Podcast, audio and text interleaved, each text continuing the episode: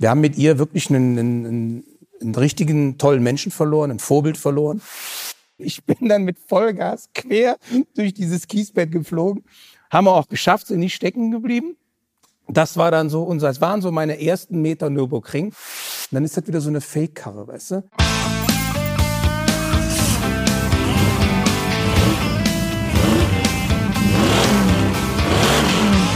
Motorklassik trifft.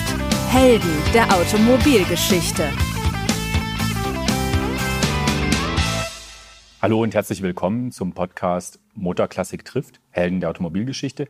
Mein Name ist Andreas Of. Wir sind hier am Automotorensport, Fahrsicherheitszentrum am Nürburgring und wir haben Christian Menzel zu Gast. Dirk Johe, du darfst ihn vorstellen. Du bist natürlich wie immer auch dabei und ich freue mich ganz arg auf das Gespräch. Ja, hallo von mir. Ja, und Sie werden sich jetzt vielleicht fragen oder ihr werdet euch fragen, hey, Helden Automobilgeschichte Christian Menzel. Also Entschuldigung, Christian, es guckt auch schon sehr kritisch und schüttelt das Köpfchen. Ähm, wir nehmen natürlich den, das Motto Helden Automobilgeschichte auch immer mit so ein bisschen Augenzwinkern. Ähm, ich kann zumindest sagen, für mich ist Christian ein Held. Das ist ja auch immer eine persönliche Betrachtungsweise. Wir kennen uns nämlich schon verdammt lange. Da reden wir aber nachher noch ein bisschen drüber. Ähm, zunächst mal will ich dich ein bisschen vorstellen. Du bist einer der, darf man das sagen, der dienstältesten deutschen Rennfahrer? Naja, gut, ich meine, also erstmal hallo. Schön, dass ich äh, mit euch ein bisschen reden darf. Äh, wenn ich das so höre mit Helden, dann, dann, dann, ich versuche da immer sehr bescheiden zu sein. Also Helden sind für mich ganz andere Leute. Äh, ich sehe natürlich die älteren Rennfahrer, die noch älteren als meine Helden. Ja.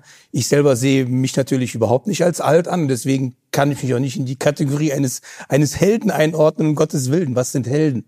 Ja. Aber ähm, so, was war deine Frage jetzt? Die kommt. ähm, also du bist ja aber auf jeden Fall jemand, also A, dass du bescheiden bist, finde ich schon mal sehr sympathisch. Und ich finde, das fehlt auch heute in der, unserer Zeit so, dass man ein bisschen bescheidener, bodenständig durchs Leben geht. Zum anderen bist du aber auch jemand, der ja das Herz auf der Zunge trägt, kann man sagen. Also du versteckst deine Meinung nicht. Und ähm, das, finde ich, ist schon eine tolle Geschichte. Und wie gesagt, wir sagen das ja immer ein bisschen mit Augenzwinkern, mit dem Helden. Ähm, und insofern freuen wir uns ganz besonders, dass wir heute mit dir unter diesem Motto sprechen dürfen.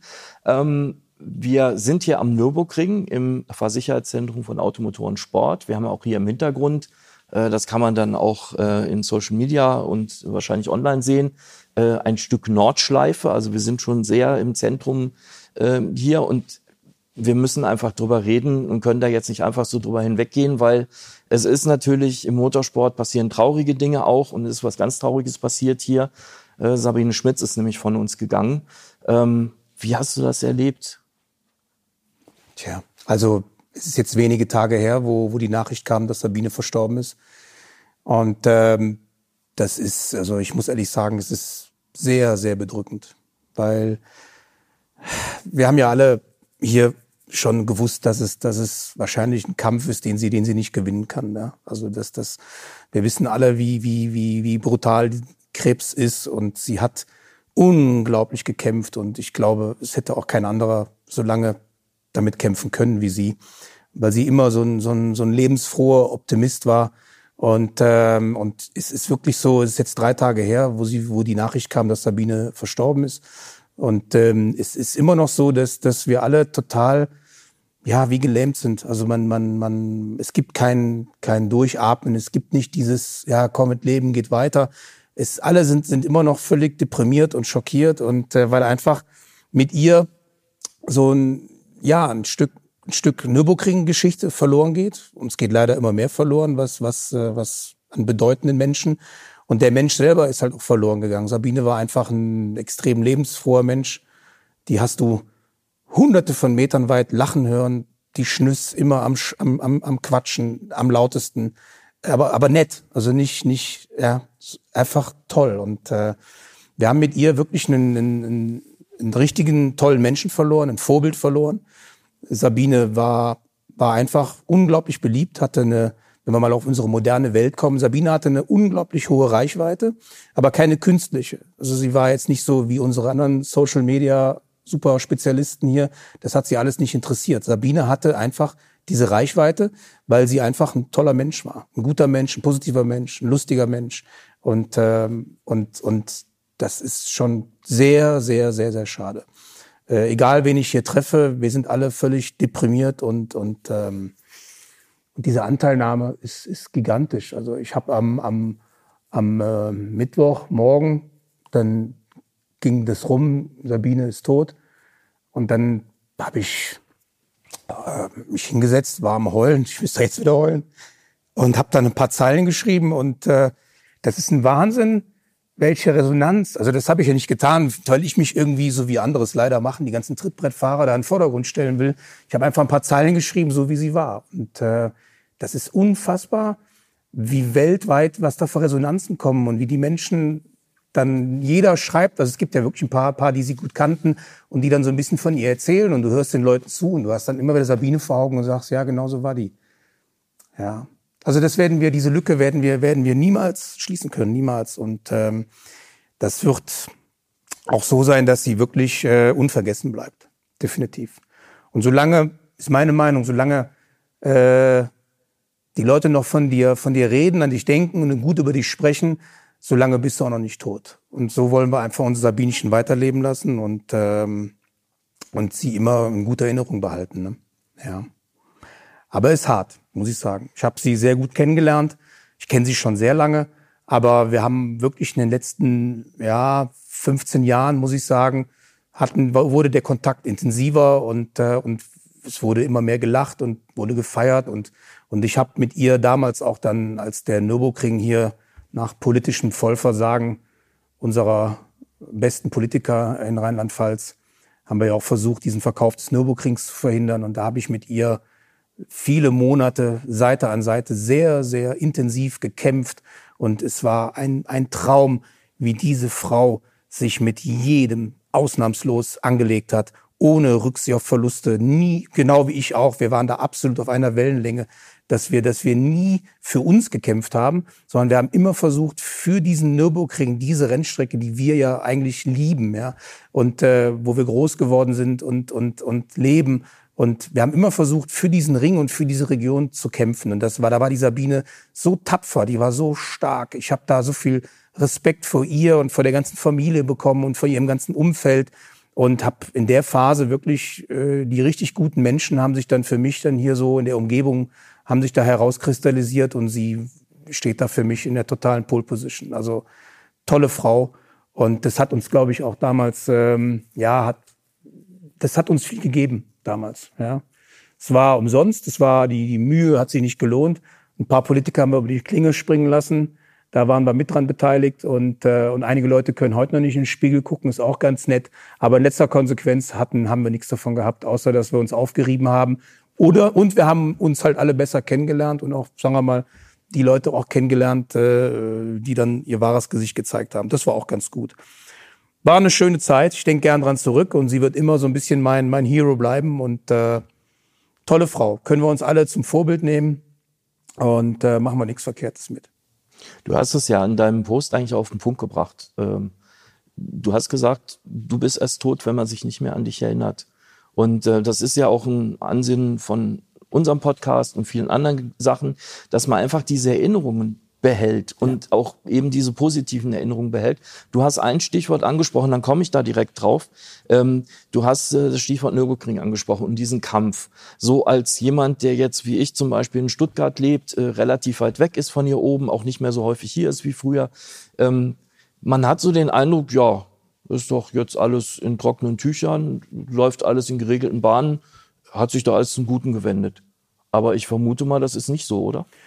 Naja, da muss man, da muss man ein bisschen weiter ausholen und differenzieren. Also die, die, die jetzigen Betreiber, die seit ein paar Jahren hier oben ihr Geschäft machen, denen kann man eigentlich nichts, nichts vorwerfen. Das ist alles in Ordnung. Ich habe mit denen jetzt keinen Kontakt. Ich bin ja ein schlechter Mensch hier in der Region für einige Leute. Das ist das Problem. Ich habe halt vielen damals den Spiegel hingehalten und gesagt, ihr seid alles Opportunisten, ihr dreht euch jeden Tag, wie ihr es braucht, um natürlich euren eigenen Vorteil zu suchen.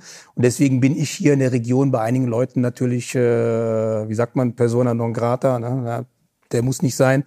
Das ist aber nicht schlimm. Ich kann auf die Typen herzerfrischend verzichten. Aber ich kann den, den neuen Betreibern da oben überhaupt nichts vorwerfen. Äh, wir hatten schon mal zwei Typen hier, die den Ring mal gepachtet hatten. Äh, da haben wir dann gesehen, was passiert, wenn, wenn Leute versuchen, äh, die Menschen aus der Region und auch unseren Sport und, und alles Industrie und so weiter ausnehmen zu wollen. Ähm, und davor hatten wir halt eine wahnsinnige Angst. Und mein Kernproblem sind nicht die neuen Betreiber, die machen das so, wie man, wie man ein Geschäft betreiben muss, um halt auch einen Profit äh, zu haben, um, um zu wirtschaften. Also da gibt's von meiner Seite aus überhaupt nichts, was ich da jetzt äh, anklagen würde. Gar nicht. Null. Wirklich nicht. Alles okay. Äh, für mich ist halt immer noch schlimm, was damals passiert ist, wie es passiert ist, äh, dass diese Leute bis auf eine Ausnahme, und selbst dem geht's ja wieder richtig gut, äh, noch nicht mal äh, dafür belangt worden sind. Jeder Unternehmer, der solche Sünden begeht, wandert in den Knast und, äh, und wir hätten da im Rahmen der Politik damals waren bestimmt fünf, sechs Leute, die alle ins Gefängnis hätten gehen müssen äh, und auch einige andere hier, die hier Unwesen getrieben haben.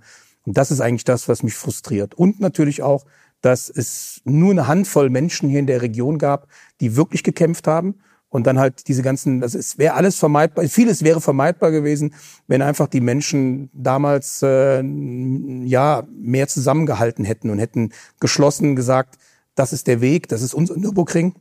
Das war immer unser Nürburgring. Alles, was hier, der hat ja auch funktioniert. Es ist ja auch, hier ist ja eine Menge Geld generiert worden, äh, Steuergelder im Endeffekt auch wieder.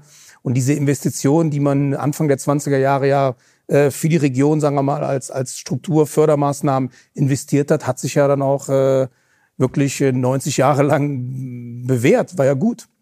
Und dann, und dann kommen da so ein paar Schlaufüchse und so ein paar, ein paar Typen um die Ecke und meinen, sie müssten hier ein Abenteuerland bauen. Das ist nicht richtig. Das Ganze, was wir hier tun, lebt von der Rennstrecke.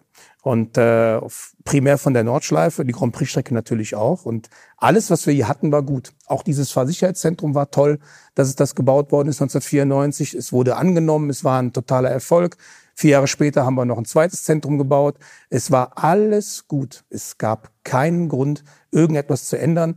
Der Region ging es gut und, äh, und, dann, und dann gehen da so ein paar Irre hin und äh, zerstören alles. Es ist unfassbar.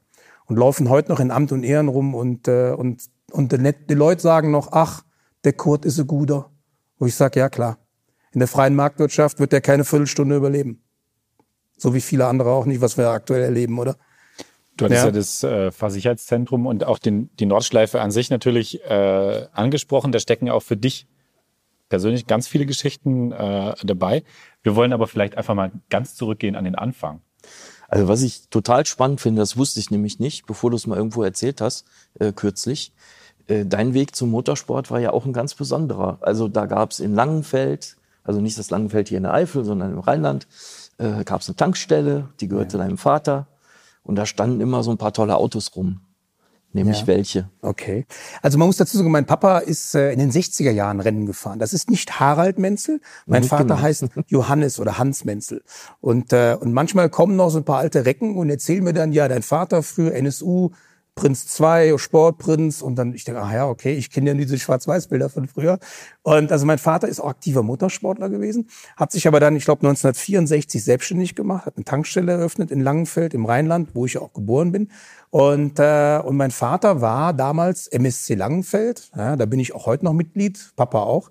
Äh, mein Vater war zusammen mit dem MSC Langenfeld waren das damals die Gründungsmitglieder der ONS Sicherungsstaffel. Ja, und äh, das war ja damals, der Herbert Linger hat das ja ins Leben gerufen und dann hat man die Industrie mit ins Boot genommen, hat die Autos umgebaut, Löschanlagen rein und halt ne, dann Bergetechnik und dann waren da immer gelbe Lampen dran und die Industrie hat halt damals die Autos zur Verfügung gestellt und dann und dann sind auch relativ viele Autos damals immer bei uns an der Tankstelle gestanden. Also der, mein Vater hat dann gesagt, okay, die Autos stellt die bei mir hin, dann nächste Woche fahren wir ja da zu dem, dem Rennen und dann wurden die Autos von da aus wieder mitgenommen. Und dann bin ich als kleiner Pimpf, zwei, drei Jahre alt, aber ich weiß es noch genau, dann bin ich da in die Autos eingestiegen, da warten wir dann so, ein, so einen alten Capri RS, ja, so ein, so ein Plastikbomber in diesem Orangeschlag, hier, so wie unsere mhm. Sitze, mhm. so lackiert mit R-Auto drauf, die Lampen oben und dann bin ich stundenlang in diesen Autos gesessen und hab dann halt, ja, waren für mich halt Rennautos. Ja, und so wächst du damit auf. Das, das erleben wir ja hundertfach, tausendfach hier oben, wie, wie Kinder, sagen wir mal, äh, herangeführt werden, ihre Visionen haben. Und äh, so bin ich eigentlich dann schon ganz, ganz früh mit diesem Benzin- und Ölbacillus befallen gewesen und äh, hat bis heute kein, keine Arznei dagegen gegeben. Läuft immer noch.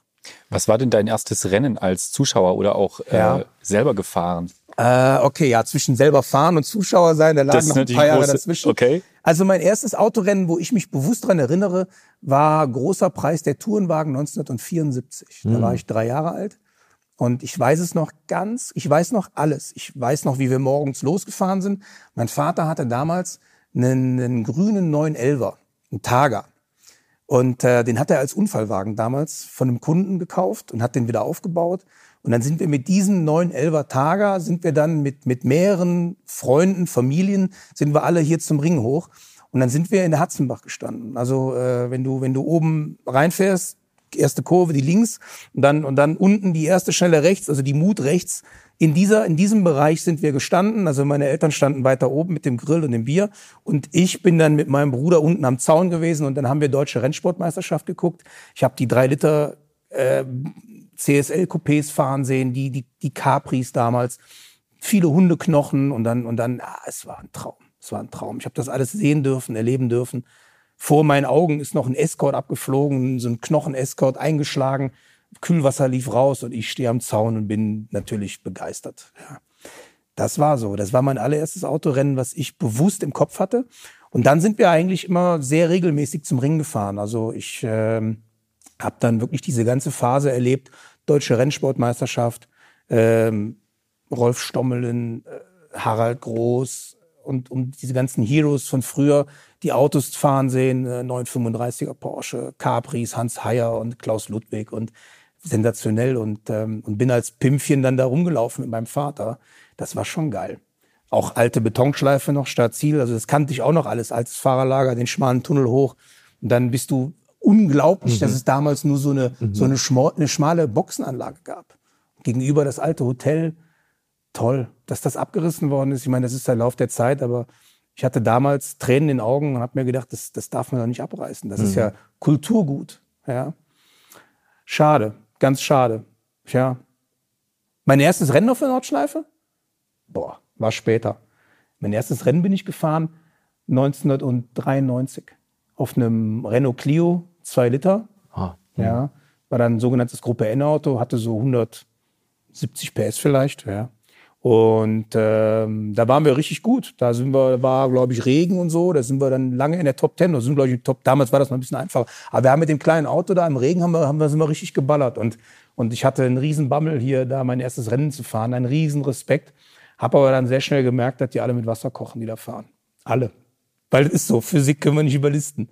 Und ähm, ja, aber ein Respekt, den, den glaube ich, viele heute verloren haben. Ne? So in unserer neuen PlayStation-Generation da läuft ja alles ein bisschen anders. Das äh, war natürlich früher noch wirklich Learning by Doing und sich wirklich intensiv mit Dingen beschäftigen, heranarbeiten und äh, habe das also sehr gewissenhaft damals gemacht, habe mein Privatauto recht heftig malträtiert und ähm, was war das damals für ein Privatauto? Ja, muss ich überlegen. Also zu der Zeit hatte ich, ich hatte eigentlich alle zwei Wochen was anderes. Ne?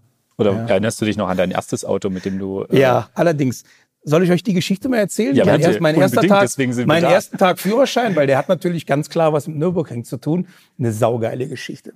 Und zwar, ich habe im Juni zwei, äh, nicht 2000, 1989 bin ich 18 geworden, hatte aber komischerweise gar nicht diesen Drang jetzt äh, meinen Führerschein, die Prüfung zu machen. Ich hatte meine Fahrstunden alles. Ich bin mit meinem Moped immer so gern gefahren. Sommer war gut, Autofahren, oh ja.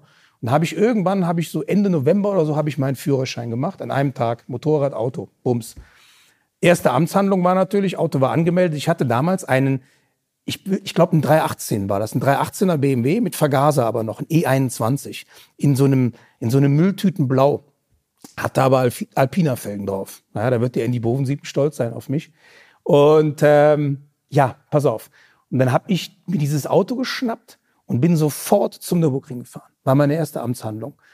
Hab dann meinen, meinen bis heute noch besten Freund in Adenau abgeholt, das ist der Timo Kluck, also nicht Glock. Es mhm. gibt einen mhm. Timo Kluck, der ist früher auch Rennen gefahren. Du, du kennst ihn. Ja, genau. Timo ist heute äh, seit 20 Jahren schon bei Porsche mhm. und macht dort Reifenentwicklung, ist also in der Szene kein Unbekannter. Ist auch jemand, so wie Sabine, kann laut lachen, den hörst du auch. Also wenn der in Adenau gelacht hat, konntest du es äh, im Brünnchen noch hören. Und Timo abgeholt, dann sind wir mit dem BMW hier hoch zum Ring und es war schweinekalt. Also hier war auch äh, draußen so ein bisschen, ne, war schon so eine Gefriergrenze und so. Und dann war Grand Prix-Kurs und Nordschleife war offen für mhm. Touristenfahrten. Ja, dann sind wir dann durchs alte Fahrerlager hoch und dann in die Boxengasse rein. Und dann kam, total geil, der alte Diderichs kam raus. Ja, und äh, ja, und der geht dann hin und der war so ein bisschen schwer, sehr schwer, schwer und steht dann vor uns. Die hatten früher, die Ordner hatten früher immer so Jacken an, ja, und dann immer so ein Klingelbeutel, mhm. ja, so ein Ledertäschchen und immer eine Kappe auf. Und der hatte dann so eine dicke Brille und ein schweres Doppelkinn. Also der war, der war wirklich, viele werden ihn noch kennen. Und dann guckt er so in unser Auto rein und sieht den Timo und sagt dann so zum Timo, na Timo, was machst du denn, hey, ne? Wollt ihr noch Schleife fahren? Und wir so, ja klar. Und dann sagt er zu uns, sagt er zu uns, pass auf, es ist glatt. und Timo und ich, wir gucken uns an, gucken ihn an und denken uns, quatsch uns nicht voll, ja? Was soll der Blödsinn?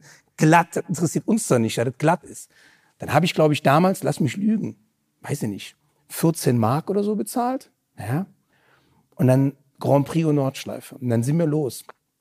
Tempolimit Boxengasse gab es zu der Zeit noch nicht. Und dann haben wir durchbeschleunigt, diesen BMW, ich weiß nicht, was hat denn 318er damals? 90, 90 PS oder so, ja. ja. Verjaser, und dann haben wir dann durchbeschleunigt, volles Granatenrohr, alles was. Der hatte ja nur vier Gang und dann hatten wir am Ende der Boxengasse hatten wir schon einen vierten Gang drin. Und dann sind wir auf das damalige Castrol S zugefahren. Und ich weiß halt noch wie heute, ich trete auf die Bremse, es war spiegelglatt, spiegelglatt. Dann bin ich mit dem Timo, sind wir wirklich, das Ding hat null verzögert, die Räder haben blockiert und wir haben damals, wir kamen ja aus dem Kart und wir haben ja beim Go-Kart früher nur eine Hinterradbremse gehabt. Wir konnten ja auch, wenn wir hinten überbremst haben, immer noch gut lenken. Das war ich ja nicht gewohnt bei so einem Auto, ne? Und dann blockieren vorne die Räder, Auto lenkt überhaupt nicht. Und Timo schreit nur, lass die Bremse los. Und ich habe die Bremse geöffnet, die Räder rollen an, aber wir haben die Kurve nicht gekriegt, wir waren ja viel zu schnell. War ja Glatteis. Und dann sind wir volles Granatenrohr da in dieses Kiesbett reingeflogen. Und der Timo hat nur geschrien, gib Gas! Und ich bin dann mit Vollgas quer durch dieses Kiesbett geflogen. Haben wir auch geschafft, sind nicht stecken geblieben. Das war dann so unser, es waren so meine ersten Meter Nürburgring. Und wir beide haben uns schibbelig gelacht. Wir konnten, wir können ja heute noch lachen, der Timo nicht, ist ein Traum. Sabine passt perfekt dazu. Und, ähm, und dann haben wir gelacht, wir haben gegrölt in diesem Auto und dann ging diese Abenteuerfahrt weiter. Hat aber dann auch ein tragisches Ende genommen. Wir sind dann im Bereich, wir hatten eine Videokamera dabei. Diese Kamera, diese Kassette ist verloren gegangen, dramatischerweise. Es gibt die nicht mehr. Und dann sind wir im Bereich Anfahrt Breitscheid, sagt der Timo zu mir, da steht, also Kamera, also, da steht Tape End. Tape End. Ich sag, oh, dann äh, ja, da müssen wir jetzt gleich mal anhalten. Müssen wir die Kassette drehen. Ja. Großartig. Und dann sind wir, dann haben wir versucht, in Breitscheid reinzufahren, aber irgendwie hat das nicht geklappt. Das haben wir ja nicht gewusst, wie man da reinfährt. Haben wir da die Einfahrt verpasst. Ja, ist da kein Problem. Dann sind wir dann direkt dahinter Exmühle hoch, ne? also nach dem hoch, sofort rechts in die Wiese reingefahren und wollten dort das Tape drehen. Und ich roll so in die Wiese rein. Auf einmal gibt's einen riesen Knall steht mein Auto, was damals war da noch keine Leitplanke, sondern nur der Hang. Und dann war dort eine, eine Wasserrinne, also eine richtig breite Ablaufrinne, wenn das Wasser den Hang runterkam. Und dort sind wir reingefallen mit dem Auto. Jetzt stehen wir quasi so mit dem Auto in dieser, in dieser wirklich so im 45-Grad-Winkel stehen wir da in dieser, in dieser Wasserrinne, rechts der Hang von uns. Wir gucken uns an und sagen, was war das denn? Was eine Scheiße. Haben wir gar nicht gesehen. Dann sind wir ausgestiegen, die Karre da, ne? Ja, sind wir nicht mehr rausgekommen. Dann haben wir angefangen, von dem Hügel den ganzen Schutt, den ganzen Dreck runter zu graben. Wir haben uns eine Auffahrt gebaut, ja, damit wir da rauskommen. Parallel fuhr einer vom BMW mit einem BMW vorbei, Uni Royal Reifentest. Der fuhr im Touristenverkehr auch, hat Reifen, der hat gehupt und uns einen Vogel gezeigt. Und wir haben dann gedacht, er hat ja recht. Jetzt war dann, ja, dann sind wir irgendwann wieder raus gewesen. Lenkrad total schief, Felge kaputt, eine Stahlfelge. Sensationell. Dann sind wir hier nach Nürburg zu Martini gefahren. Haben wir den alten Martini noch gefragt, haben Sie eine alte Stahl? Hab keine Zeit. Danke. Sind wir, haben wir gesagt, Arschloch. Sind wir wieder gefahren. Ist ja auch lustig, ne? Den Olli kenne ich, seinen Bruder kenne ich. Haben wir noch geflucht über seinen Vater, ja. Und dann sind wir nach Adenau gefahren zum Reifen Nöpp. Das war damals, der ist auch Langstrecke gefahren für den Nöpp. Dann sind wir da rein. dann sagt der Nöpp zu uns, na, war da auf der Nordschleife und wir so, nein, nein, nein. Und dann hat der Nöpp gesagt, äh, ja, holt die Felge runter und dann haben wir dann, äh, haben wir dann mit einem dicken Vorschlaghammer haben wir die Felge wieder gerade gehauen. Und der Nöpp hatte dann auch noch zwei, ähm, zwei gute Reifen da liegen, die haben wir dann montiert, die lagen am Schrott bei dem und die Spur war krumm und die haben wir dann so Pi mal Daumen haben wir die Spurstange wieder gerade gedreht und dann, äh, dann sind wir weitergefahren. So war unser erster, erster Tag Nordschleife. Geil, oder? Großartig. Ja, super Geschichte. Übrigens, äh, hier im Hintergrund, äh, da sind wir quasi Einfahrt Breitscheid, ne, wenn ich das Genau. richtig sehe. Ja, auf dem, auf dem Also Stück. das war aber jetzt Zufall. Ich Zufall. kannte die Geschichte Ja. nicht, aber zufällig sind wir genau hier mit dem Bild Da an dem hat Ort. im November 89 hat der Timo gesagt, Genau. Tape End. Da fing Tape alles End. an. Hier war Tape End. Da war Tape End. Da fing der Drama an und äh, ja. Aber wir haben noch viel wir haben noch, wir haben ganz noch viel Tape. Ja, ganz viel. genau. Und Also- wir haben noch ganz, ganz viele Fragen. Motorklassik, die faszinierende Welt der Oldtimer und Youngtimer. Jetzt online mit Kaufberatungen, Fahrberichten, Veranstaltungstipps und aktuellen Fahrzeugangeboten. Klick einfach rein www.motor-klassik.de Zum Beispiel, Kart hast du angesprochen. Fangen wir da mal an. Genau. 81, Leikartbahn, Kerpen. War Ja. eigentlich dein Anfang, oder? Nicht ganz. Wir waren, wir waren, also mein Onkel hat damals zu mir gesagt, wir mal Kart fahren gehen? Ich so, oh ja, geil, ne? Klar, weißt du, so als Pimpchen, da hast du natürlich Bock drauf, bist du irgendwie neun, zehn Jahre alt und dann sind wir nach Niederkrüchten gefahren, holländische Grenze. Auch schon zur damaligen Zeit schon eine alte Bahn, sehr eng und so. Und da bin ich Leikart gefahren. Toll. Da war natürlich, äh, da war dann rum, ne? Und dann habe ich natürlich gequengelt und eine Woche später haben wir dann, hieß es dann, ja, lass uns mal nach Kerpen fahren. Da ist ja eine neue Kartbahn, die ist erst ein Jahr alt und so, dann äh, fahren wir da mal Kart. Dann sind wir dann da damals da nach Kerpen-Mannheim in dieses Loch. Das war ein Kiesloch und äh, das, heute ist es ja ein, ein Paradies eigentlich, so alles bepflanzt und toll. Damals war es echt ein Kiesloch. Einfach nur Sand und Kies. Und dann war diese Bahn da und äh, habe das alles genau vor Augen. Und dann sind wir Leikart gefahren. Und da war dann die Leikartbahn damals, war dann der, der Rolf Schumacher gemacht.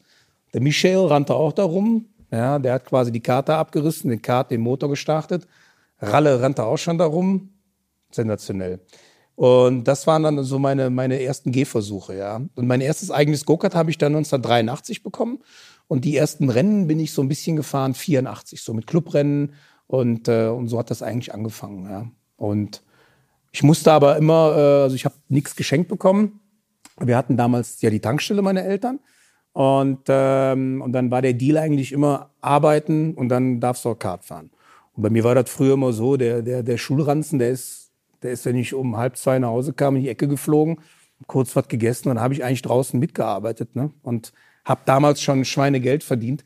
Ich habe dann die ganze Waschanlage geschmissen draußen, so mit Dampfstrahler, Autos vorwaschen. Und dann habe ich als Pimpchen habe ich die Autos immer reingefahren. Die Leute waren total entsetzt. Ne? Ich habe immer den Sitz nach vorne ne? und dann habe ich dann immer das Lenkrad, dann habe ich die Autos passend reingefahren. War noch nicht so wie heute mit SB und so, musste alles ein bisschen machen. Und dann habe ich immer ein Schweinetrinkgeld bekommen. Leck mich am Arsch. Ich bin jeden Tag mit mindestens 15, 20 Mark bin ich, äh, bin ich nach Hause gegangen. Von der Kohle habe ich mir damals mein erstes Moped gekauft. Also ich habe schon früh gelernt, dass das Geld nicht von alleine auf den Tisch fällt. Also du musst da schon was für tun. War eine gute Zeit, hat nicht geschadet. Ja. Da kommen ja irgendwann auch Sponsoren. Und du hast letztes Mal irgendwann auf Facebook, glaube ich, äh, ein Bild gepostet, irgend so eine Kartszene mit, äh, keine Ahnung, äh, da wart ihr irgendwie so euch so ein bisschen uneins auf der Strecke. Auf jeden Fall sehe ich, ach, der Christian hat ja damals schon so ein Automotorensport Ja. äh, Logo hinten auf seinem Anzug drauf gehabt. Wie bist du denn oder wie sind wir sozusagen, wie ist das Haus auf dich aufmerksam geworden? Ja, Norbert Haug? Nein. Nein. Nein. Das war anders. Äh, also es war so, äh, in der Tat, ich habe 1990, war meine letzte Kartsaison, war ich im Automotor- und Sport-Förderkader. Es gab damals ja über viele Jahre äh, dieses Nachwuchskader von Automotor Sport, von Sportauto. Und das war wirklich damals, zu der Zeit eine ganz, ganz tolle Geschichte, äh, dass, sagen wir mal, der Verlag mit Hilfe von auch Industriepartnern und so, dass man versucht hat, den Motorsport zu pushen. Da hat aber der Norbert Haug, glaube ich, einen großen Anteil dran, weil der ja da auch sehr affin war immer und das auch wollte. Aber mein Ansprechpartner damals war der Richard Stolz. Der hat mich damals, ich weiß nicht, wie das kam, irgendwie haben die mich kontaktiert und gesagt, ja, hör mal, äh, du bist uns empfohlen worden, wir wollen auch im Kartsport einen Fahrer fördern. Das waren keine Riesensummen, aber es ist halt, weißt du, Kleinvieh macht Mist. Und es war damals für mich natürlich auch schon toll, äh, ja, einfach diesen, diesen Schritt machen zu können, dass du sagst, du hast einen Partner wie diesen Verlag. Und, ähm, und dann gibt's in der Tat dieses geile Foto, ja, in der habt es richtig auf Facebook, wo es geknallt und gescheppert hat. Da habe ich da in Kerpen irgendwie Ausbremsversuch, es hat schief und dann, und dann haben sich mehrere Karts berührt und dann fliegen die alle über mich drüber und geil. Ist aber nichts passiert, außer es hat nur gerumpelt. Und äh, war eine tolle Zeit. Ich muss sagen, ich hatte eh eine gute Zeit. Wirklich. Welchen Tipp würdest du denn heute jungen Fahrerinnen und Fahrern geben, wenn sie in den Motorsport einsteigen Gar wollen? keinen mehr.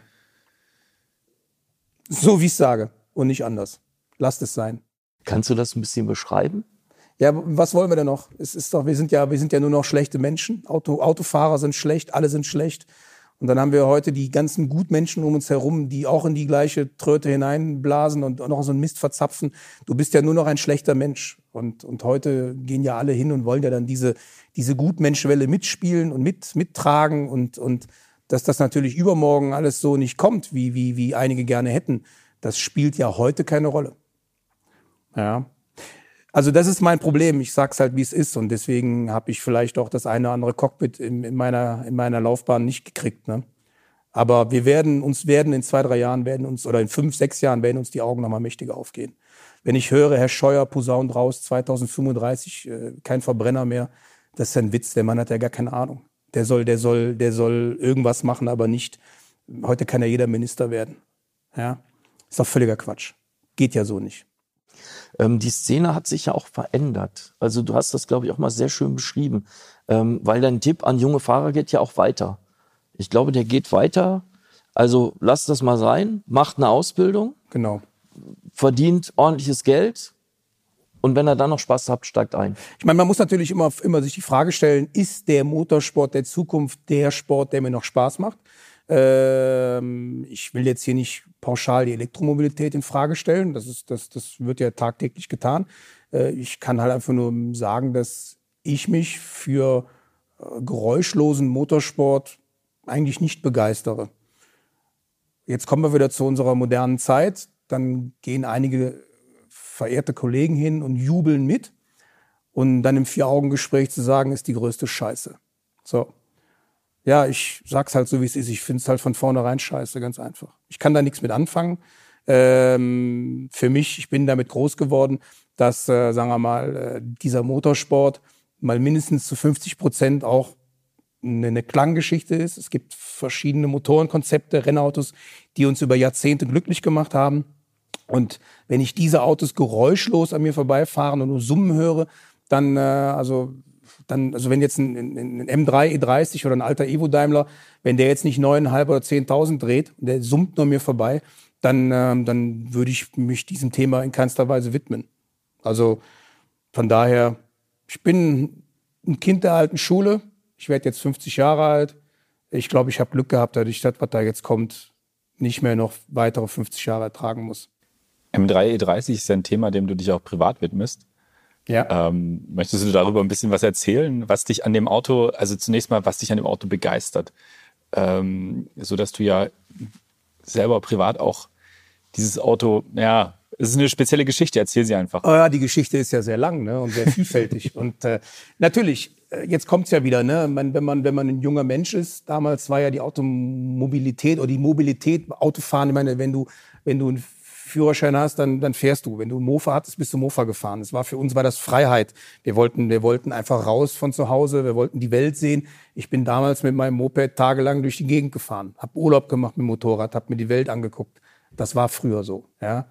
Äh, Ich kann die Kinder von heute nicht mehr verstehen. Alles komisch. Naja, egal.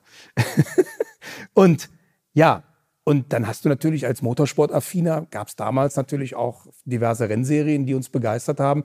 Und die, ich sag mal so, diese DTM, speziell so ab 87, als dann so diese Gruppe A Homologationsautos kamen, äh, BMW M3 als Stichwort, dann war das eigentlich so für mich als, als junger Bengel, war das mein Traumauto. Ne? So, ein, so ein M3 war, war einfach die ultimative Fahrmaschine.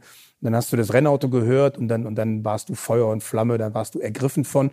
Und das war eigentlich immer mein Ding. Ich wollte immer so ein Auto haben. Jetzt habe ich ja damals auch meine Ausbildung gemacht als Karosserie- und Fahrzeugbauer in Düsseldorf bei der Firma Hans Brandenburg. Und ähm, da steht heute übrigens eines meiner Autos in der Ausstellung. Auch eine nette Geschichte, so wie sich der Kreis schließt. Und, ähm, und dann, und dann habe ich damals auch diese Autos repariert. Also ich, E30 war mein Auto. Ne? Das, damit bin ich groß geworden. Ich habe da meine Ausbildung gemacht und ich kannte diese Autos sehr gut. Und wenn dann schon mal ein Unfallwagen reinkam, dann haben wir den gemacht. Und, äh, und, dann, und dann war E30 für mich immer ein geiles Auto. Und dann hast du an diesen Autos geschraubt, gemacht, getan. Und ich habe die damals schon, habe diese Autos so gesehen, als wenn es mein eigener wäre. Ne? Also, dass man dann nicht sagt, es ist einfach nur ein Job, das war dann mein Traumauto. Ja, und dann, und dann, und dann halt DTM, das war immer geil und das war immer toll, so bis 92 so diese, diese hochdrehenden Vierzylinder zu hören. Das hat mich immer fasziniert. Ich, ich bin früher Nordschleife, habe ich mir die Rennen alle angeguckt. Das war 92, war das ein Traum. Da bist du auf Startziel oben gestanden und dann konntest du wirklich hören, wenn die, wenn die über den Galgenkopf kamen und dann, dann wirklich so sechster Gang ausgedreht, ja, und über die Bodenwellen, wenn diese Drehzahlspitzen waren, dieses mhm. Ansauggeräusch, das hast du bis oben hin gehört. Das war, das war, boah, kriegst du Gänsehaut, mhm. ja. Naja, und dann, und dann hatte ich immer diesen, diesen, diese Vision, ich möchte irgendwann mal ein M3 haben. Und als die Scheißdinger plötzlich anfingen, teuer zu werden, ne, dann, wie immer, ne, dann musste ich auf diesen Zug irgendwie mit aufspringen. Dann habe ich mir 2017 habe ich mir den ersten M3 gekauft äh, von einem nicht Unbekannten, und zwar von Martin Stranzel. Das ist äh, der damalige Gladbach-Kapitän, Borussia Gladbach-Kapitän gewesen. Und der Martin hat eine Firma zusammen mit dem Sebastian Küppers, die nennen sich 2.0 Automotive. Die sind in Düsseldorf, Grafenberger Allee. Und die habe ich durch Zufall in Spa kennengelernt. Und wir haben den ganzen Tag miteinander kommuniziert. Aber ich habe gar nicht gewusst, wer die sind. Mit Fußball habe ich nichts am Hut. Ich habe die einfach nur immer, wir haben nur gelabert, rechts, links, rauf, runter. Und irgendwann hat mir der Sebastian Küppers am Schluss dann gesagt, hier ist übrigens meine Karte, sagt er, wir haben mit so Autos auch beruflich ein bisschen was zu tun. Und ich gucke so und denke, aha, okay. Und dann abends angekommen, habe ich mal die Homepage aufgemacht und war total geflecht und denke mir, was ist das denn für eine geile Firma? Historisches Gebäude, historische Autos, M3s, M5, rauf und runter. Und dann hat's, nach zwei Tagen musste ich da hinfahren und dann, äh, ja, und dann habe ich dann mit Martin und auch mit Sebastian, haben wir dann weitergequatscht. Und dann hat der, hat der Martin gesagt, also ich hätte ein Auto da für dich. Ich habe einen. Den habe ich gekauft. So, war mein erster M3. Dann im Winter 2017 bin ich da zu Hause gesessen. Und im Winter hat man ja weniger wenig zu tun, so als in meiner. Ich bin ja so, bin ja so der Eisdielen-Typ. Ne? Ich habe ja, ich mache im April auf und Ende, Ende November wieder zu. Und äh, ja, und dann habe ich mir gedacht, weißt du was? Jetzt kaufst du dir noch einen M3, restaurierst den aber selber und die investierte Zeit und Arbeit sehe ich als Investment. Also ich wollte dieses Auto als Geldanlage sehen. Dann habe ich mit 2017 dann mit dem Sebastian zusammen ein Auto angeschaut. Wir haben uns mehrere angeguckt. Übrigens äh, kann ich auch nur allen Leuten mit auf den Weg geben. Im Internet ist so viel Schrott und Scheißdreck und Müll. Und dann bist du mit denen am Telefonieren und die Leute verkaufen dir ein, ein Traumauto und du, du denkst eigentlich, du hast ein gutes Gefühl, du fährst da jetzt mal hin und dann steht da einfach nur dreckiger Schrott und es ist so schlimm, du müsstest dem Typen eigentlich nur eine runterhauen, dass der dir am Telefon und dich auch noch so gnadenlos belügt und, und äh, nur Schrott und Müll. Ich war entsetzt. Also deswegen habe ich auch gar keinen Bock, wenn einer mit mir darüber streitet, wie teuer mein M3 sein soll. Dann sage ich immer, guck dir mein Auto an und dann guckst du dir mal die Kabinen an, die im Netz stehen. Da sind jetzt nicht alle Autos schlecht, das will ich nicht sagen. Aber ich habe da mehrmals bei meinen Besichtigungen mal voll ins Klo gegriffen, was mir da alles verkauft worden ist. Aber das ist, glaube ich, wenn wir jetzt hier unsere Motorklassik äh, Zuhörer, Zuseher und Zeitschriftenleser, die wissen, was wir meinen. Ne? Naja, aber dann haben wir trotzdem ein Auto gefunden, was gut war. Ähm, und den habe ich dann komplett zerlegt äh, auf Rohkarosse. Motor raus, Getriebe raus, alles gestrippt, Auto, hab dann gesagt, hab, ihr habt alle Zeit, lasst euch Zeit. Der Lackierer, hab ich gesagt, lasst dir ganz viel Zeit, war total süß. Da hat der, hat der Lehrling hat dann gesagt, äh, M3 ist mein Traumauto. Und das fand ich dann total süß, weil das ist ja dann wie bei mir mhm. gewesen. Und dann hat der Lehrling quasi seinen Meister gefragt, darf ich den machen? Darf ich dieses Auto bauen? Ja. Und dann hat der, hat der Meister, ja, okay, ich sag, ich, ich habe damit kein Problem. Ich sag, du bist der Meister. Wenn du sagst, der Lehrling macht einen tollen Job, dann soll der Junge sich an diesem Auto verwirklichen. Hat er auch ganz, ganz toll gemacht. Er hat das Auto so perfekt alle Dellen raus, alle Karosseriearbeiten. Es war, es war nicht viel zu machen, aber wir hatten viele Dellen. Rost hatten wir nur an einer Stelle, eine Kleinigkeit. Und, ähm, und der hat das ganz toll gemacht. Das Auto war wirklich perfekt lackiert, ist auch im Detail toll lackiert. Auch innen drin nicht, nicht einfach nur lackiert, sondern, sondern die waren im Innenbereich, waren die Autos matt lackiert. Und außen kam der, und das hat man auch dort gemacht. Also man hat dann auch diese Bereiche in matt lackiert. Also diese Liebe zum Detail. Mhm. Und ähm, ja, und dann kam das Auto wieder. Und dann kam der Motor, Getriebe revidiert zurück. Und dann habe ich angefangen, den Rest rauszureißen, Achsen raus, alles raus.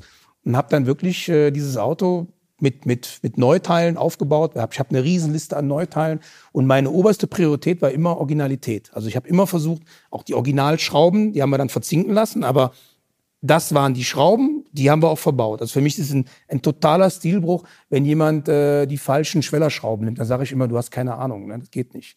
Die Originalaufkleber. Das Einzige, was ich in dem Auto anders gemacht habe, zwei Dinge. Da habe ich gesündigt. Ich habe mir von meinen H&R-Freunden habe ich äh, ein paar schöne Federn bekommen weil ein M3 ein bisschen tiefer, aber dann Original, Original Felgen sieht einfach geil aus. Und ich habe an dem einen M3, den ich habe, habe ich gelbe Scheinwerfer. Weil ich habe früher immer die Belgier mhm. und, die, und die Franzosen beneidet um ihre, um ihre gelben Scheinwerfer. Ich bin ja früher dann mit dem Timo, Klucki, ne? sind wir dann immer nach Belgien rübergefahren, so nach Spa. Im Winter haben wir so ein bisschen geguckt. Und dann sind uns immer die ganzen Autos entgegengekommen mit den gelben Scheinwerfern. Dann war auch mal ein M3 dabei. Und da bin ich abgedreht. Ne? Da dachte ich mir, ey, scheiße. Also wenn ich meinen M3 habe, muss der gelbe Scheinwerfer haben. Jetzt fährst du die Autos ja kaum. Hast nee, nein, das, ist ja, das, das, ist ja mein Problem. Den anderen M3, den ich, den ich von Martin gekauft hatte, den habe ich dann vor zwei Jahren im Winter habe ich den auch komplett zerlegt und nochmal neu aufgebaut. Also ich habe mich da wirklich dem auch nochmal gewidmet. Und die Autos sind, haben beide eine 1 sind auch relativ teuer bewertet worden, weil sie auch original sind. Und äh, da ist nichts verhudelt, keine Airbox und, und, und irgendein Kack. Und ich drehe ja immer am Rad, wenn, wenn dann so Typen vor mir stehen. Ja, ich habe einen M3. Ich sag, mh, hm, ja, ähm, ich habe einen Sport-Evo. Ich sag, das ist aber ein Ding, davon gibt's aber nicht viele. Ne? Und dann ist das wieder so eine Fake-Cover, mhm. weißt du? Jo, äh, wo ich dann durchdrehe. Ne? Wenn, die, wenn die dann da ihren, ihren, ihren im Zubehör gekauften Nachbauspoiler vorne hinten drauf haben dann äh, machen sie die Stoßstangen, äh, wird dann in der Mitte der rote Streifen reingeklebt. Ja, ich habe einen Sport-Evo. Ja, sage ich, die, die roten Zündkabel, die kann ich, ich sage, du hast, das ist wie eine falsche Rolex. Ich sage, Junge, entweder hast du einen oder hast keinen. Da bin ich knallhart, ne? Und wenn die dann mit sechs Zylindern um die Ecke kommen, dann, dann, dann, dann laufe ich amok, ja? Das ist, dann ist dem Auto die DNA gestohlen worden. Und äh, ein M3 ist für mich einfach ein originaler M3. Ende. Ich habe nichts dagegen, wenn man da am Fahrwerk vielleicht ein bisschen, ein bisschen dezent schön macht. Und aber, aber nicht da so eine, so eine, so eine Assi-Umbaunummer, da drehe ich am Rad, ne? Da dreh, da, ich bin da ja sehr offen. Was sehr gut ist. Das ja, ist die Autos sind beide, beide wirklich im Top-Zustand, ja. haben beide eine 1 minus. Und jetzt kommt mein großes Problem. Sie sind so schön auch von unten, dass ich damit nicht fahren darf. Weil dann nimmst du dem Auto, die ganze Arbeit war dann eigentlich umsonst. Und das kann ich nicht machen. Ne? Tut mir eine Seele weh. Also fehlt dir jetzt noch einer zum Fahren? Im Grunde fehlt mir einer zum Fahren, ja. Äh, aber, aber ich, ich muss dir ehrlich sagen, mir macht das eine unglaubliche Freude, mir die Autos anzuschauen. Ja. Und, äh, und auch mir immer noch mal so die Historie anzugucken. Ich habe von jedem Auto über 1000 Bilder.